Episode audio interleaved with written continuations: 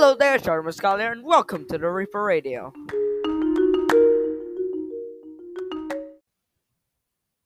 Hello and welcome to the Reaper Radio. This is the fourth episode so far, and today we're doing the Chupacabra. The Chupacabra is a, you know, another very supernatural and famous one because, you know, uh, it's very famous because all the myths of the, you know, blood sucking dog that sucks the blood out of all of the goats. Anyways, now we're gonna dive in. A chupacabra, the name's a Spanish pronunciation, literally means goat sucker, or you know, it's a legendary creature in uh, folktale in parts of America. It comes with you know the associations of vampirism and stuff, and it has been described as a you know heavy creature a sh- size of a small bear with rows of spines reaching from the neck to the base of the tails. Anyways, eyewitness sighting has been claimed in Puerto Rico, as far as the, as north as Maine, and as far south as Chile. Sorry if I pronounced stuff wrong, because I mean I am not the best pronunciation guy ever. My tongue just randomly twists in the middle of a sentence.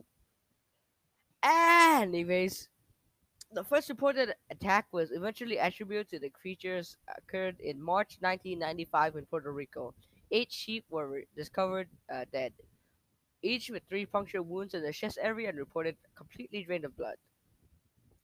A few months later, um, in August, an eyewitness named uh, Madelyne uh, Tolentino reported seeing the creature in Puerto Rico, Rican town of Canóvanas, which as many of as 150 farm animals and pets were reportedly killed.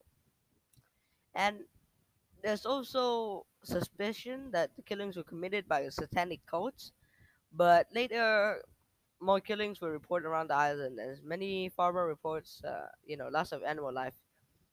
Each of the animals were reported to have had its body bled through a series of small circular incisions, which is like a bite wound.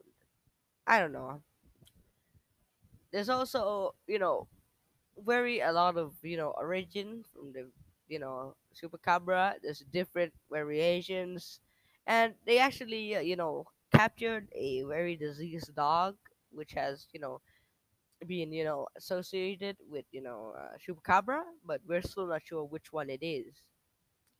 The most common description is that of a reptile-like creature to have a leathery or scaly greenish gray skin with sharp spines or curl running down its back it is said to be approximately three to four feet, which is you know some some like a one one meter high. I'm not sure about that. And stands and hops in a s- similar fashion to a kangaroo. It's it, there's also another description which is a, uh strange breed of wild dog, hairless and you know spinal ridge, unusual pronounced eye sockets, fangs, and claws. Unlike conventional predators, the chupacabra is said to drain all of the animal's bloods and sometimes organs, usually through three holes the shape of a downward pointing triangle, but sometimes with only one or two holes. Which is, you know, very confusing because why would the animal want to drink the blood and not the other parts? Because it's actually the same thing. Why would they waste? Anyways, there's multiple, multiple pop culture uh, representations of, you know, the chupacabra. There's like a Magic the Gathering set rivals of Ixalan introduced the card names Ravenous Chupacabra in January 2018. It's a good game actually. If you want to see me play Magic, subscribe to my YouTube channel, Artemis Skull, A R T E M I S underscore S K U L L. That is the channel you're mostly gonna come here by, but you know, just saying.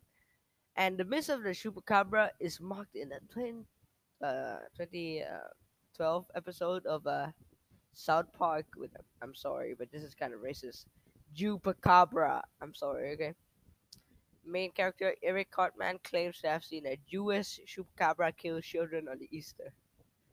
Anyways, we also have, you know, many different, you know, variation of the chupacabras. Uh, this year, I suggest you go check out, you know, the Discovery Channel Chupacabra. It's actually an actually good one.